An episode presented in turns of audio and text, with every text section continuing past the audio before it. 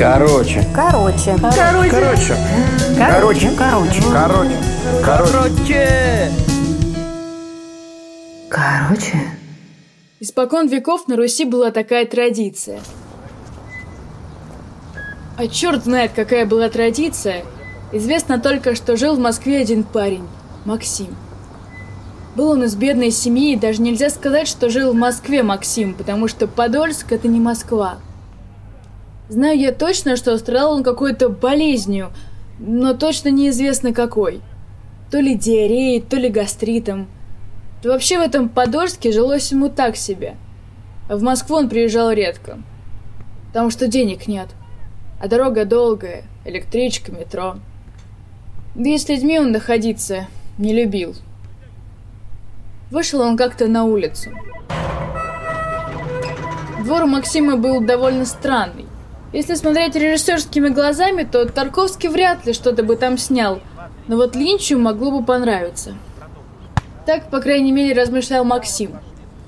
Потому что если в жизни он ничего не понимал, то уж кино он был неплох.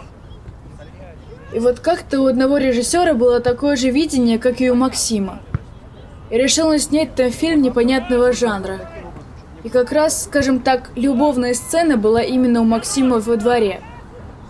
И вот когда вышел Максим из подъезда, увидел он актрису этого фильма. Девушку, стоящую в разорванном наряде с необычными глазами. Она не была похожа ни на одну из соседок или знакомых Максима из Подольска. И уж даже в Москве он не встречал таких. Набираясь смелости, он все ближе стал подходить к ней, чтобы попросить об одном. Максиму нужен был не автограф, не фотография и не братское рукопожатие. Просил он просто об одном взгляде. Он хотел навсегда запечатлеть это в памяти, сохранить в сердце и оставить в душе, потому что знал, что такого взгляда он больше не встретит.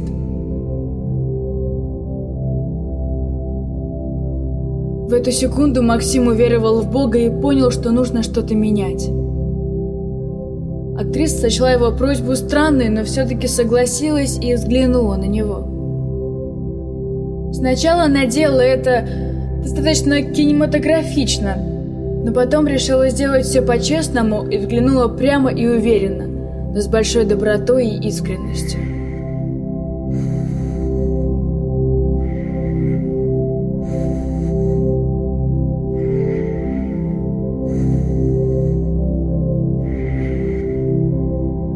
Потом Максим потерял сознание.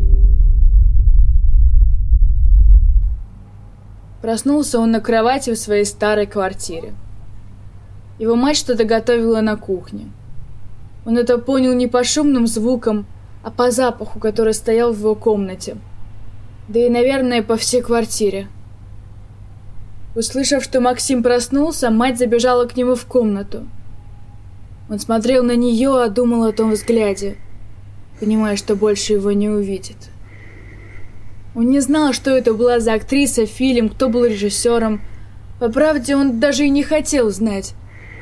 Потому что в этом кино все будет игра. Он будет думать только о тех настоящих нескольких секундах веры в жизнь. Мать предложила ему поесть пельменей, его любимых. Он согласился, но узнав, что сметана закончилась, решил остаться голодным. «Художник должен быть голодным», — повторял он себе, но понимал, что он совсем не художник и даже не маляр. Желудок его сжимался, но не сильнее, чем сердце. Взгляд никак не уходил, как бы сильно Максим не пытался его вытолкнуть.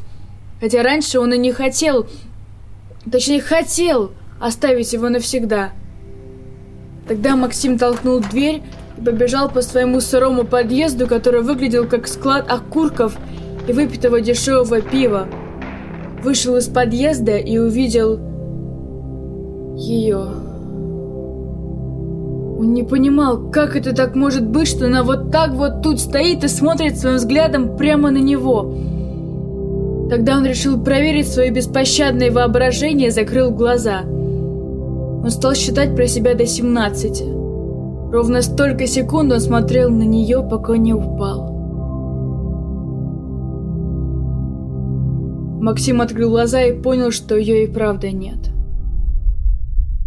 Тогда он плюнул на 17 сантиметров в длину и пошел стройным шагом в магазин к Ларисе, куда наведывался, когда ему было нехорошо, да и просто так. Максим жестом пригласил девушку в подсобку, выпил пиво, а потом ушел домой. И больше он не помнил ни о каком фильме, актрисе и взгляде. Да и Дэвида Линча перестал смотреть.